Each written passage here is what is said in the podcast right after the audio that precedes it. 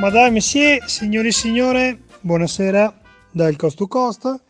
I classici B&B Barra Pellegrini Gina ed Elena sono qui anche oggi per trasmettervi, trasmettervi la loro puntata di oggi.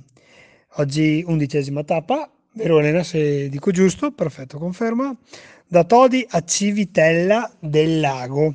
Quindi oggi siamo a proposito, siamo entrati nella provincia di Terni, qui sembra comunque che mi diano la, ehm, la, la giusta risposta. Oggi è stata una bella tappa, se, se, se, perché come ormai vi abbiamo abituati, eh, c'è il racconto bello e il racconto un po', un po' da chiarire.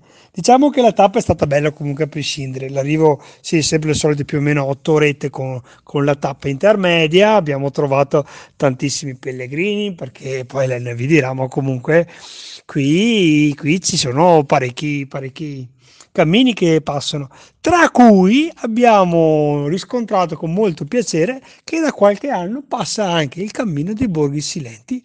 È un anello sì, diciamo che è un anello di circa 86 km e, e niente, praticamente passa attraverso questi borghi molto belli, minuscoli, belli e che comunque da fare perché poi la Elena anche lei vi dirà da fare e dirvi che praticamente oggi sì, oggi è stata, una tappa sulla carta breve perché comunque 20 km un po' qualcosa di meno il fatto è che a tre quarti siamo arrivati nei monti, nei monti di Civitella, nel borgo del parco, parco del Tevere, e niente, sarà stato che abbiamo perso, sarà stato che non abbiamo visto l'indicazione abbiamo praticamente un po' aggiunto qualche chilometro.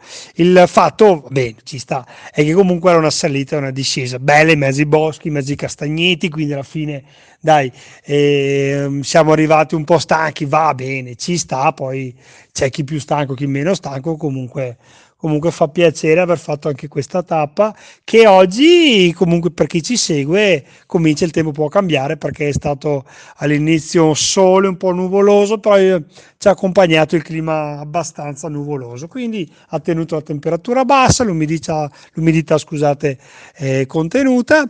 Poi abbiamo conosciuto delle persone. Ripeto e ribadisco sembrava una tappa un po' smorta invece poi abbiamo conosciuto la concetta. La concetta è una graziosa signora che ci ha praticamente aiutati in questo baretto, ci ha, ha dato da mangiare, ci ha fatto, ci ha, mi dica? Ad Acqua Loreto, sì, effettivamente stavo dicendo. Ad Acqua Loreto, un bellissimo borgo di 100 anime, super giù. E molto molto bello. Ah sì, ricordo che stasera, siccome che è un paesetto che comunque ha parecchi stranieri che hanno comprato parecchie case questi stranieri, alle 18.30 fa un happy hour, quindi ragazzi, chi passa per Acqua Loreto eh, si ferma dalla concettina e fa un, un, un bello spritz. E poi ringraziamo anche la signora Gloria che qui a, a Civitella, a Civitella del Lago ci sta ci sta, ci sta, ci sta ospitando in questo, in questo bello stello, in questo bello stello e un attimo, va bene. E passo la parola alla Elena e vi ringrazio un attimo. Io ho da fare, ciao! Allora, grazie Gino, soliti questi racconti molto dettagliati. Allora, sì, devo dire in conclusione che la tappa è bella, però devo dire è segnata male ed effettivamente ci siamo persi.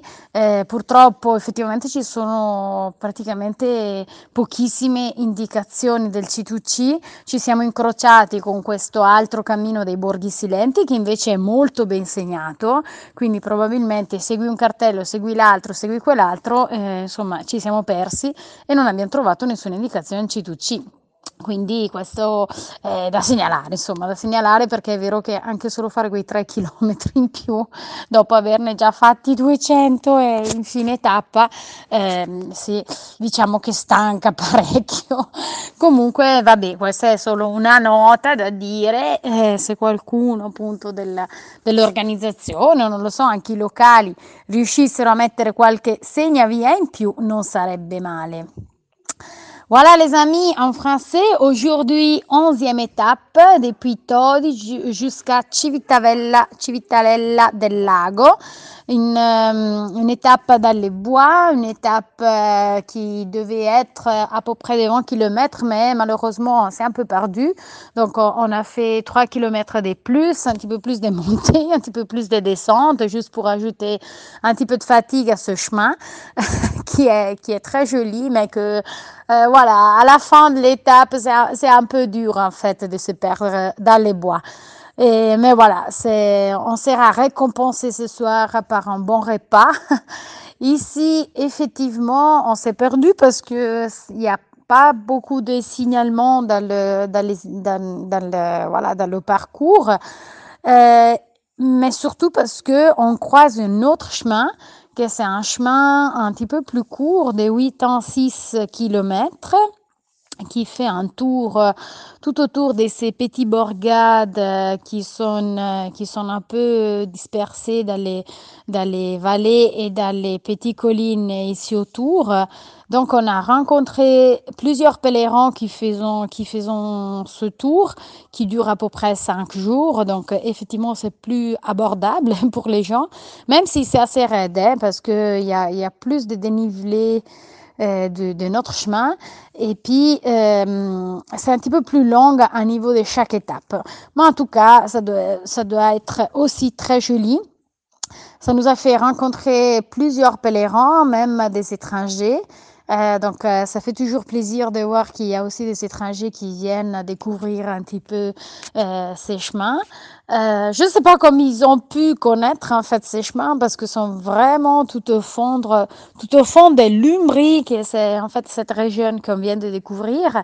Euh, je suis aussi curieuse de savoir si leur guide, c'est un guide, le guide papier, si c'est un guide en, anglais ou en français ou en allemand plutôt que qu'en italien parce qu'effectivement déjà c'est dur de suivre le guide en italien. Je ne sais pas comment ils font pour euh, suivre un, un guide dans une autre langue. Mais bon, ça c'est notre histoire. Et puis voilà, alors euh, je vous remercie beaucoup pour euh, nous écouter. E poi uh, volevamo salutare Susanna stasera e tutti gli amici, les amis de Ginea aussi, Roger, il compleanno di Ani in Argentina qui nous écoute aussi. E poi voilà, bisous à tout le monde, ciao a tutti, ciao, buona serata.